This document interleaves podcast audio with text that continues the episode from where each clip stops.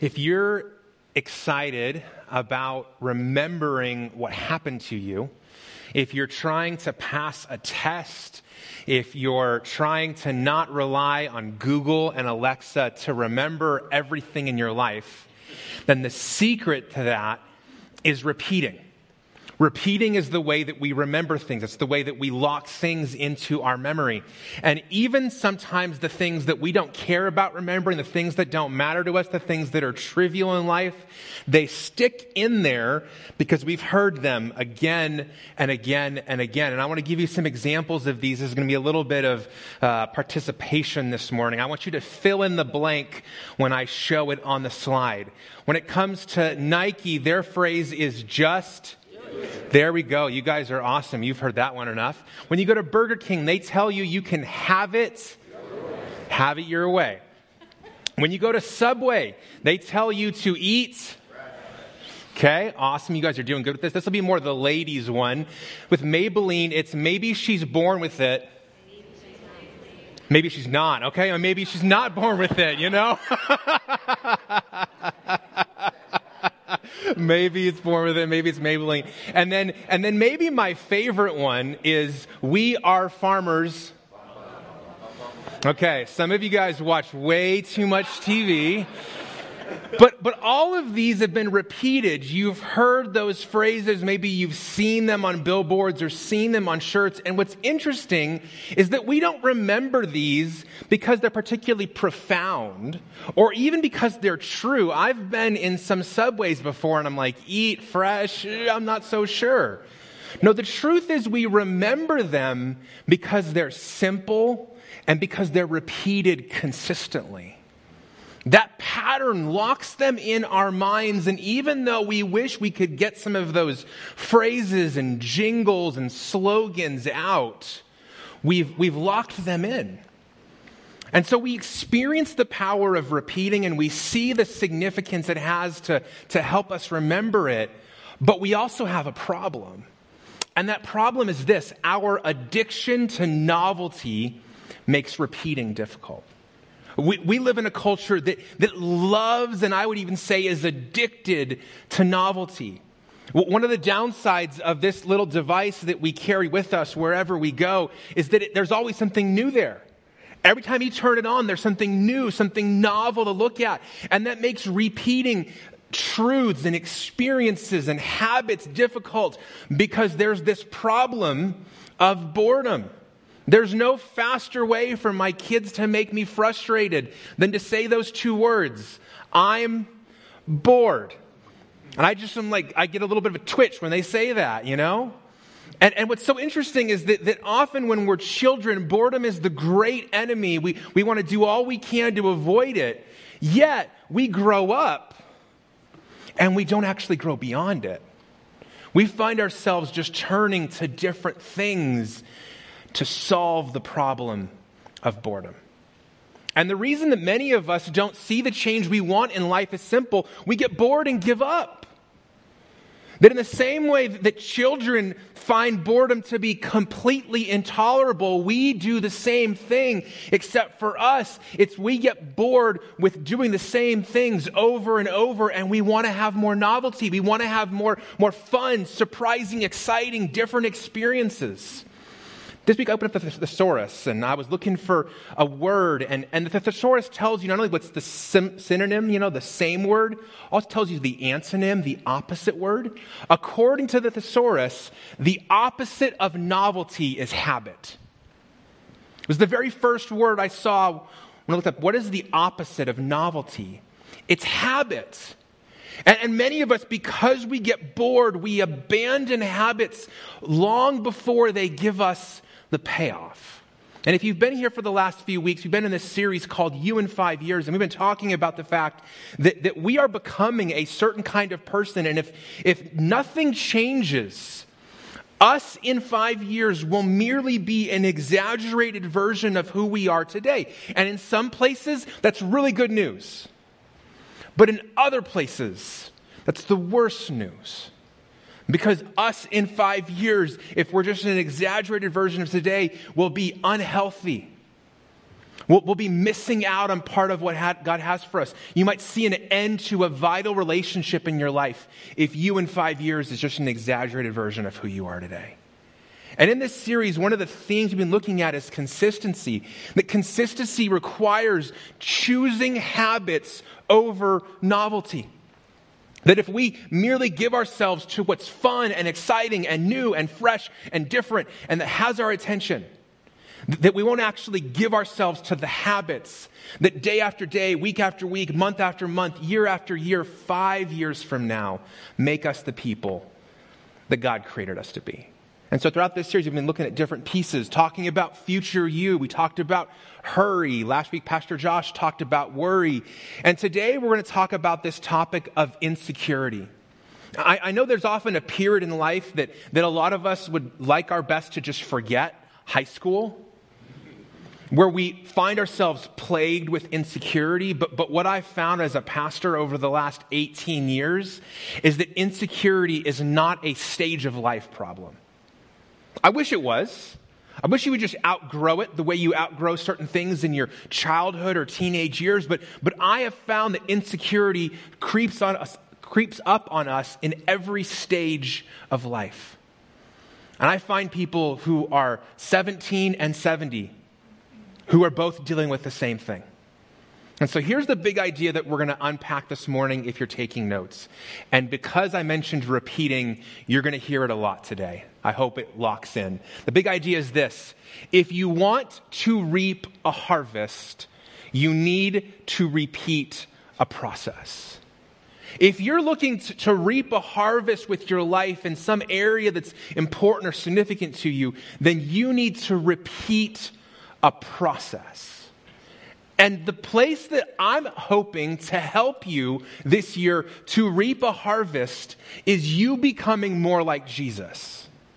That's the way I'm going to measure success this year is are you more like Jesus in December than you were in January and and was I able to help you take steps in that direction? That's my goal. My goal isn't for you to like me. My goal isn't for you to, to retweet me. My goal isn't for, for you to be like, you know, chairperson of my fan club. My goal is to help you become more like Jesus.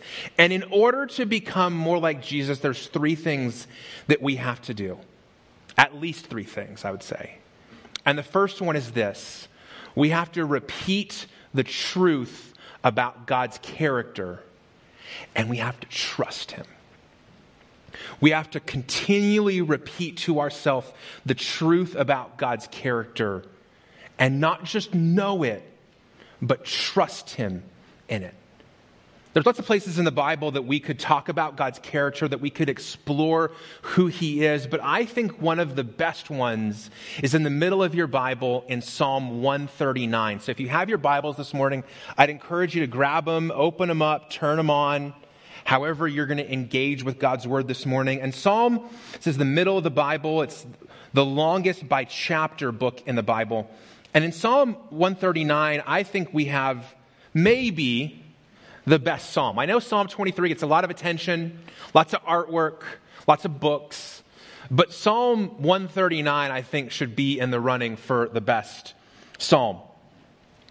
Because it talks so much to us about who God is and about who we are. If you found your way there, I wanted to begin just at the beginning of the chapter. There it says this Lord, you have searched me and known me. You know when I sit down and when I stand up. You understand my thoughts from far away. You observe my travels and my rest. You are aware of all of my ways. Before a word is on my tongue, you know all about it, Lord. This morning, if you're taking notice, notes, under point one, you're going to find three blanks. And I, want to teach you three important theological words. They're all big words, which some of may be intimidated by. But, but you've done hard things before. You've learned the difference between tall and grande and venti. you know the difference between a frappuccino and a cappuccino? If you like cappuccinos, know the difference between a dry one and a wet one. You've learned big words before, and you can do this, okay? So here's the first big word I want to teach you today. We serve a God of omniscience. Omniscience. Omniscience means all knowing. We serve a God that is all knowing. And we see this right here at the beginning of Psalm 139. David says, You searched me and you know me. You know in the morning when I sit down, and then at night when I stand back up. You understand all of my thoughts. You, you know my travels and my rest. You're aware of all my ways. Before a word is even on my tongue, you know it. And, and the beautiful thing and the powerful thing about God's omniscience for us practically is this God knows everything, so we don't have to. There are a lot of us that, that we're like my children. Dad, what, what about this? What about that? What about this? What about that? Every morning, they haven't even finished their breakfast. Dad, what are we having for dinner? I'm like, have you ever missed a meal? no? Then you don't need to know.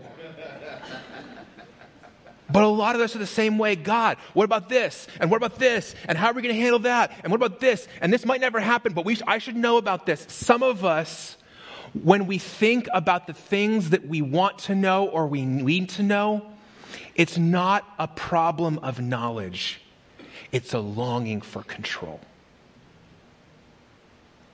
And God knows everything, He's omniscient. And that frees us up from the burden of having to know everything. But David doesn't stop there. If you go down to verse 7, this is what he says. He says, Where can I go to escape your spirit? Where can I flee from your presence? If I go up to heaven, you are there.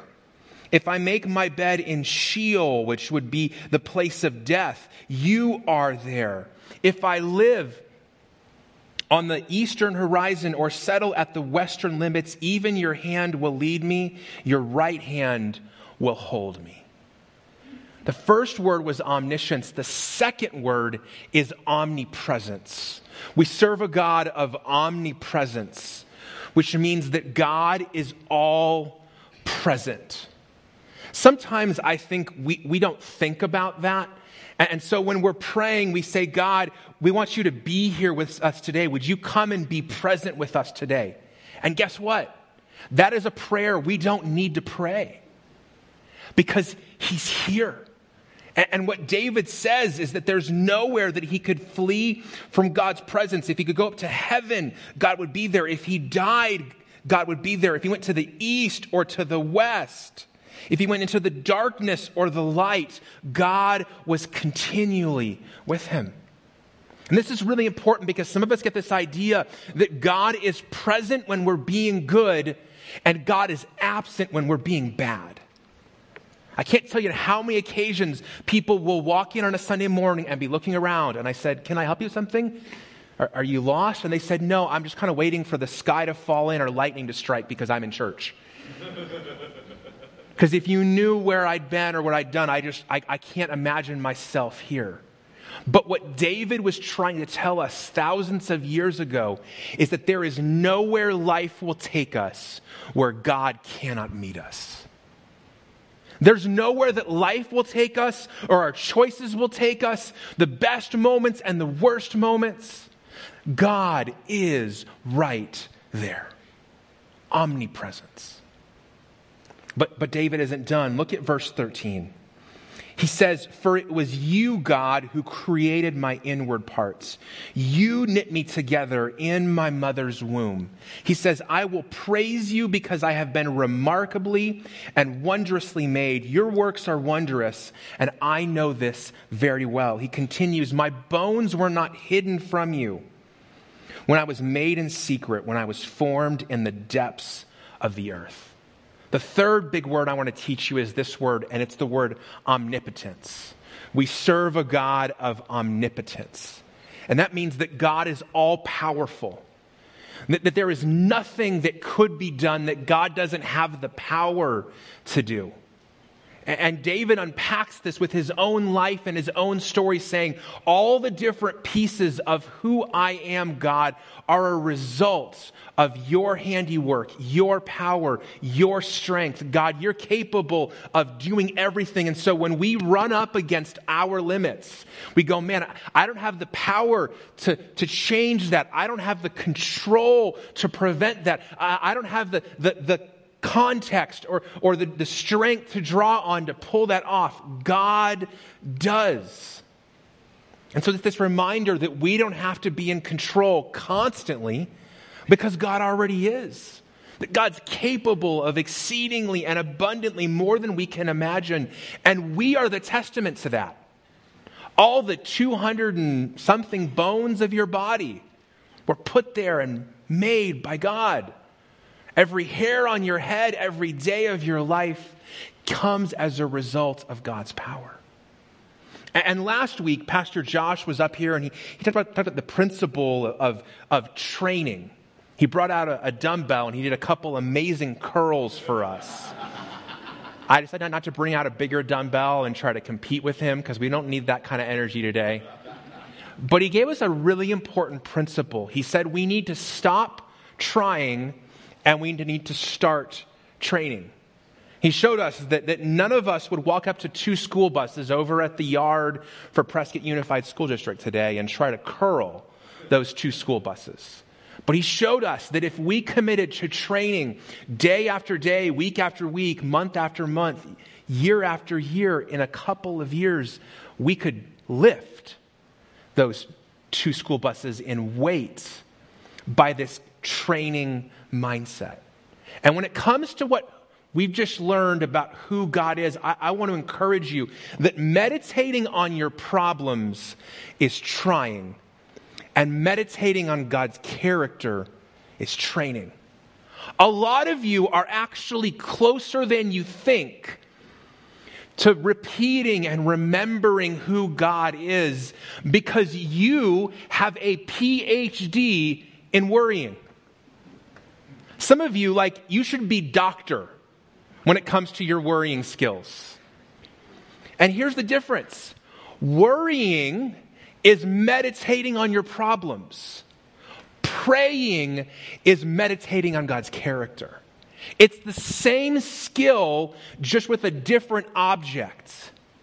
And so, for those of us who've tried to control life by meditating on our problems, we need to take that same skill and say, hey, instead of focusing and worrying and meditating and over and over thinking what could go wrong, we need to begin meditating on who God is.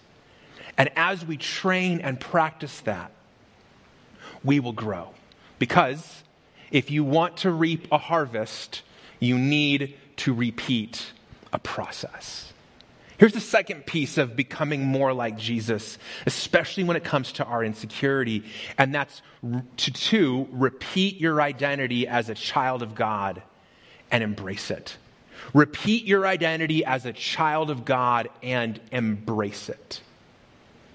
I, when I sit down to write, like I did this week for this message, I, I don't do that in silence. I'm not, nothing against silence. I just write best with some music.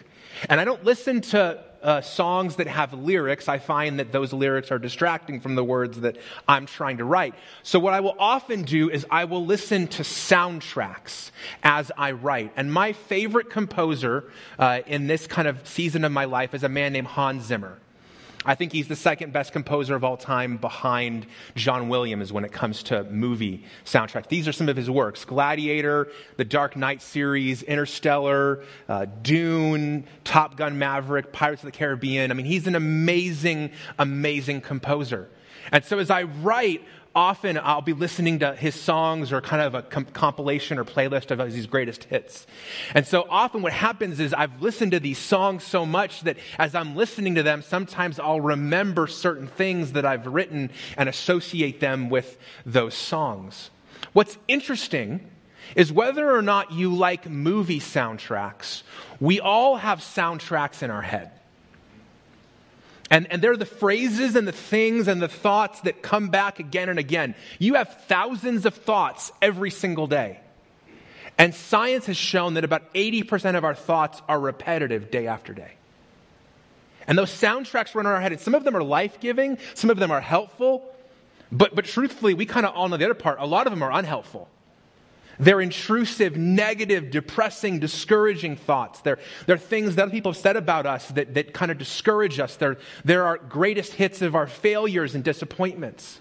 And one of the things we said in the first week in this series is that if we really want to sustain change over the next five years, if you in five years is going to be different than who you are today, that will not be primarily based upon your willpower. It'll be based on a change in your identity. And when it comes to your soundtracks, identity based change involves three steps. And I want to give a shout out to Jon Acuff, who has an amazing book called Soundtracks, where I've drawn some of this next slide. But he said that the, the way that you do this is first and foremost to identify and interrupt the old soundtracks. And, and that begins with just going, hey, I have a soundtrack. Oh, I know that voice. That's the voice that always creeps up whenever I try something new. That's the voice that always creeps up when I fail. That's the voice that always creeps up when I'm getting ready for a presentation or, or a date or an important moment. And, and identifying that soundtrack then leads you to go, hey, I'm just going to pause that for a second and not just embrace it as if it's true. Secondly, I'm going to begin to replace that soundtrack with a new one. And so, in the same way that, that if you don't like the song, you can hit skip and you can change the song, you recognize, hey, I need a new soundtrack that, that replaces that old, not helpful, not life giving thing with something new that is true and that is life giving, that is true about who God sees me as. And then, third, and this is the part a lot of us skip, you have to repeat the new ones until they define who you are. Let me just tell you the, the, hard truth. If you've had a negative soundtrack for a while, maybe since you were young, you aren't going to fix it in a month. You might not even fix it this year. But in five years, if you went through this process again and again and you repeated that new one over and over, it would begin to define who you are in a way that replaced the old soundtrack. I brought a couple examples of, of soundtracks that I'd encourage you that you need to replace when it comes to your identity. And one of them is this I've failed too much to do anything great for God. A lot of us feel like the things in our past, our mistakes and our failures, disqualify us from, from God using us. And so our soundtracks are all those hits, all those moments, all those reasons why God would never pick somebody like me. And yet, in the, the best chapter, in my opinion, in the Bible, Romans chapter 8, near the end, this is what Paul writes. And Paul was somebody who's well acquainted with failure, by the way. Any of you um, a terrorist of Christians? I, I didn't think so. Um, but that was Paul. Literally made it his purpose to kill and wreck Christianity. So if anybody failed too much to be used by God, it'd be Paul. But here's what he says no, in all these things we are more than conquerors through him who loved us. For I am persuaded that neither death nor life, neither angels nor rulers, nor things present nor things to come, nor powers, nor height nor depth, nor any other created thing will be able to separate us from the love of God that is in Christ Jesus our Lord. That was the soundtrack that Paul began to play whenever he was reminded of all the reasons why God shouldn't use him. And that soundtrack enabled him to start focusing on the ways that God had shown his love for him. And he was encouraging the Romans to start playing the soundtracks and the reminders of these are all the things that God has done to show you his love. So when you feel unworthy, go back and remember that. Another common soundtrack is this I, I feel inadequate for what God has called me to do. If God has ever kind of led you to do something, Inadequacy is probably a feeling you've wrestled with. Maybe that inadequacy is God called you to Prescott to care for an aging parent. Or, or God called you to raise a child with special needs.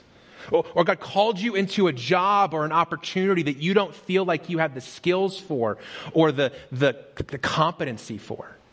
Well, consider these examples. In Exodus chapter 3, Moses is called to go and be the mouthpiece for God to Pharaoh. And yet, Moses has a stuttering problem and he hates being up front in front of people. And God says, No, I'm going to go. I'm going to have you go and I'm going to use you.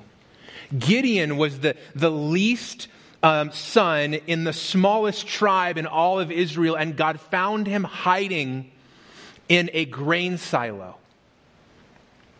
And he called him to go out and face an army of over 100,000 people. And if that wasn't scary enough, God took away 90% of his troops before he sent him. Esther has a whole book named after her, and if you know that story, you know she felt incredibly insecure about going to the king and pleading for the, the future of her own people.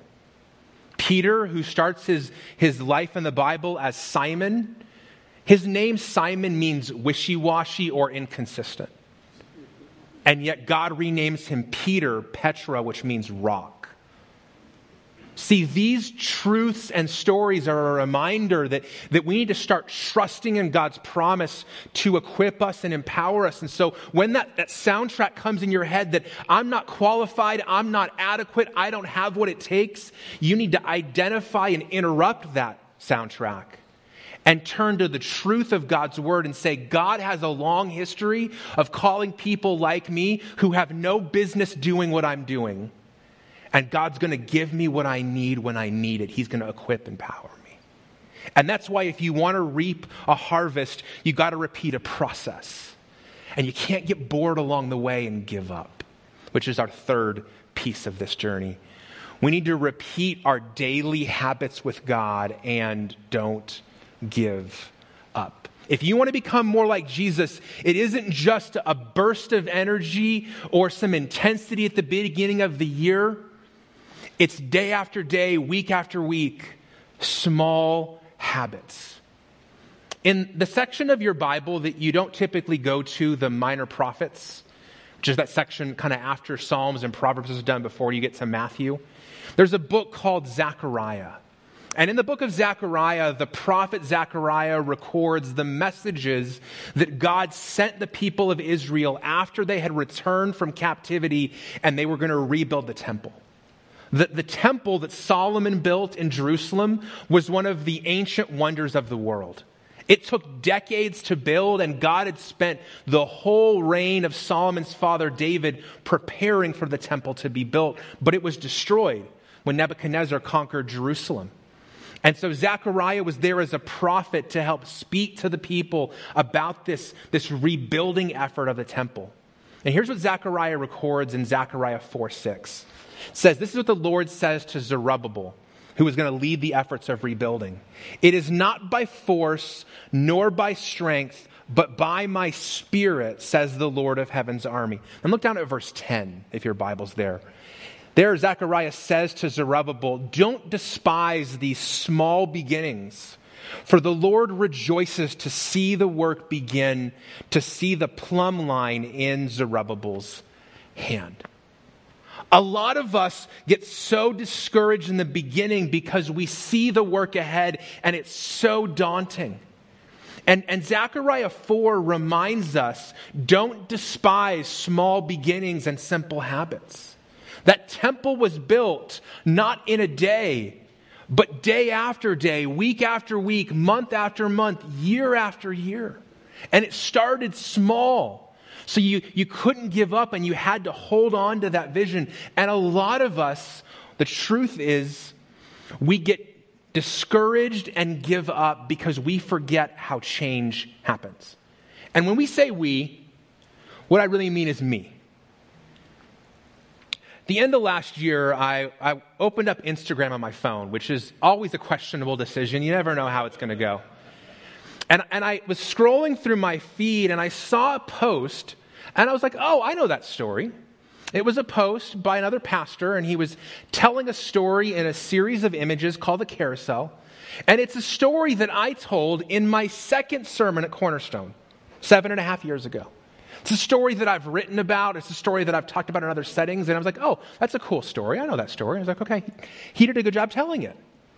And then as I went back throughout the day, on Instagram, I saw that people went crazy for this story. It was going viral, had like 10,000 likes. And truthfully, I didn't like it. I was kind of mad. I'm like, I told that story in a sermon, and I wrote about it in articles, and I posted about it on social media, and I didn't get 10,000 likes. What's the deal? Then I went on his profile, and I was like, what the heck? The last time I'd seen this guy's profile, he had like 30,000 followers. How many did he have then? 130,000 followers. And truthfully, if you were in my heart in that moment, what you would have seen was envy, bitterness, anger, because he was getting all of this praise and attention and following for something that I didn't feel like I had. And it wasn't good what was happening in my heart. I'm just telling you the truth. And then God began to convict me. And he said, Scott, look at what this man, his name's Ian, has done. And I started scrolling through, and I don't think Ian has missed a day in making one of those kind of carousels in a year. That's a lot of work.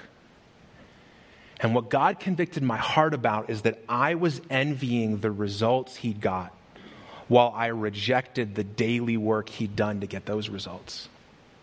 Because I went through my feed and I haven't been nearly as consistent. I haven't worked nearly as hard. And so what happened was I was feeling convicted, and so I pulled my phone out, went to a different app, opened the camera, and I said, Hi, Ian. My name is Scott. You don't know me, but let me just tell you a little bit of a story. And I told him about what I'd done. I don't know what compelled me to do this. Never, never met him before. Wouldn't know him from Adam if I saw him in the street.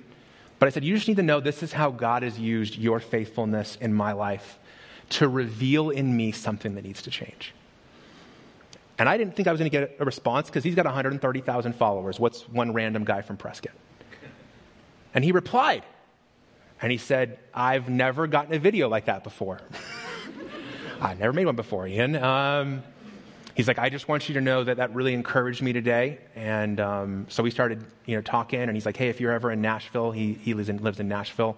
Uh, I'll buy you lunch which I think makes me his friend, but according to Pastor Josh, guys on the internet are not my friends. Um, so maybe once we have lunch in Nashville this year, we can be friends. But here's the, here's the lesson from that story God's responsibility is outcomes, our responsibility is obedience. And all too often, we envy the results or the outcome that someone else has, and we ignore the process. Man, their marriage looks so awesome. If you only knew what they went through to get to the place where they can talk like that. Man, that relationship they have is so awesome. If you only knew the price they paid to have trust like that. Man, man, the place where they're at financially is so awesome. If you only knew all the years that they sacrificed and they lived on less and they made choices that no one else agreed with. We can't control the outcomes, but we can obey what God has called us to do. And when it comes to becoming the person God made you to be, here's the inconvenient and difficult truth. Becoming the person God made you to be is going to be slower than you think. Which is bad news because we live in a culture that loves fast. If Amazon can't deliver it in two A's, then why even buy it? when it comes to becoming more like Jesus, it's going to be harder than you think. It's not the easy path. Jesus himself says, Broad is the way that leads to destruction, but narrow is the way that leads to life.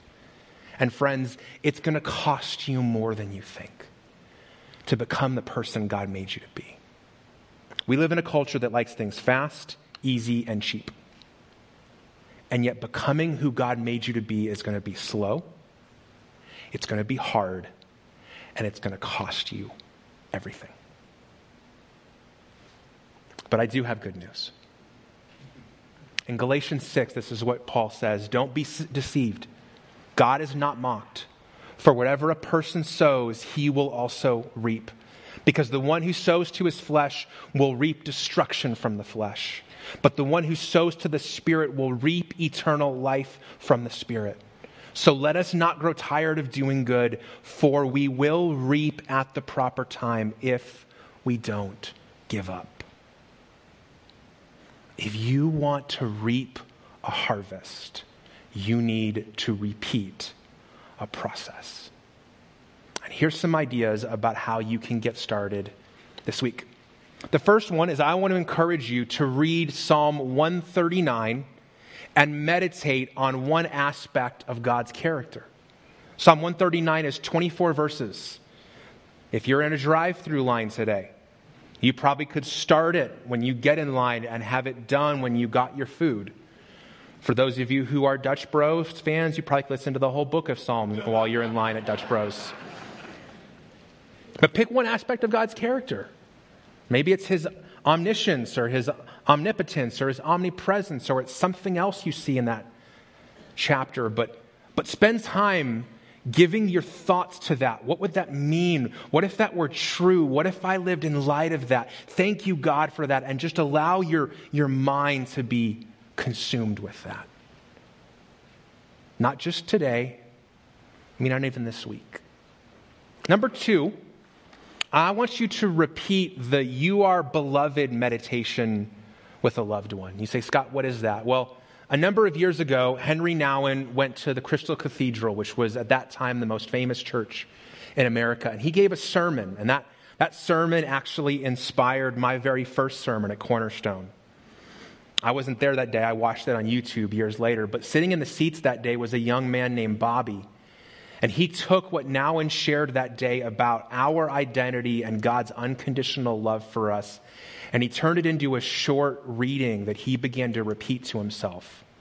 That I'm going to share with you right now. And the, the words that are bolded at the end of the sentence, I'd like you to read as we go through it, okay? So, the reading is like this I am not what I I am not what I. I am not what. I am. Nothing can take that away from me. I don't need to. I don't need to. I can trust. I'm going to ask my friend Kelly to put us back to that first slide because I want you to say that again. And this time I'm just going to turn it over to you. So, Kelly, can you go back to the first slide in that section there? Let's start together, and I want you to read the whole thing together out loud. I am not what I do.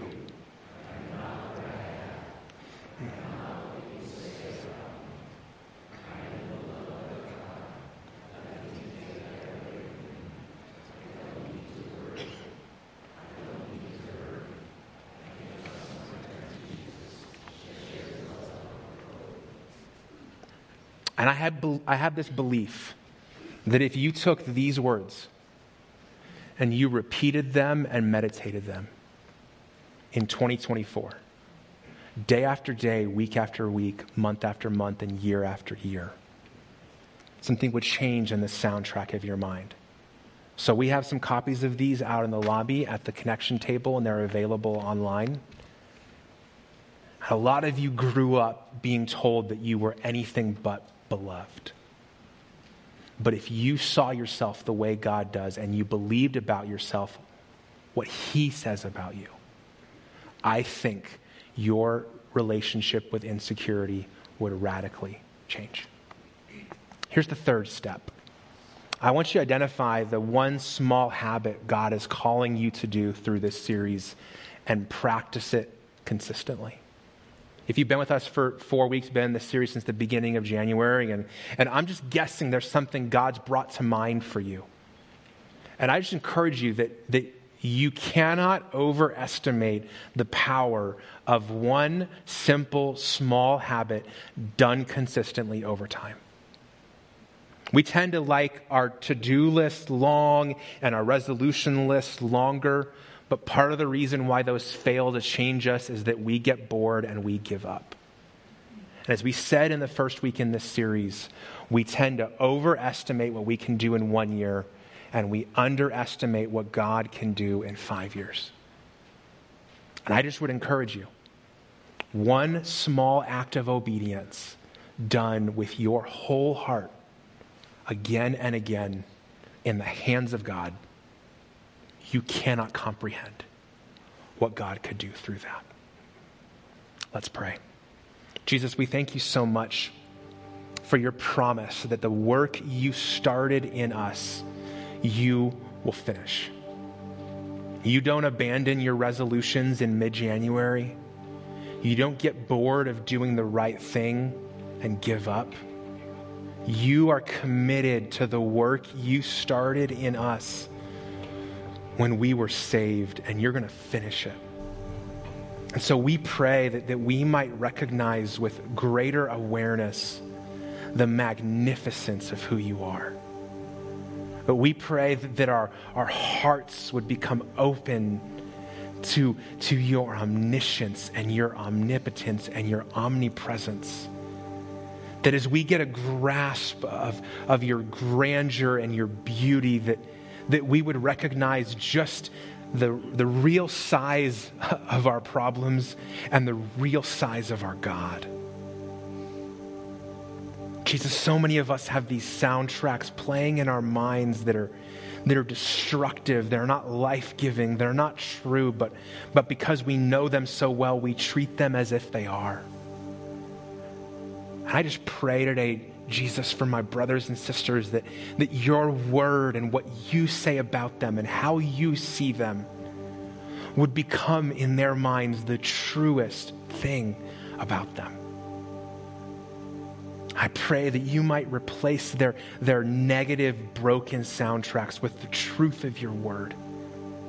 That they might recognize that they are your beloved child. And nothing in all of creation can change that. And Jesus, I pray that over the next five years, that they might be blown away at what your Holy Spirit does to make them more like Jesus. And the places where they don't believe that's possible, I pray that you strengthen their belief.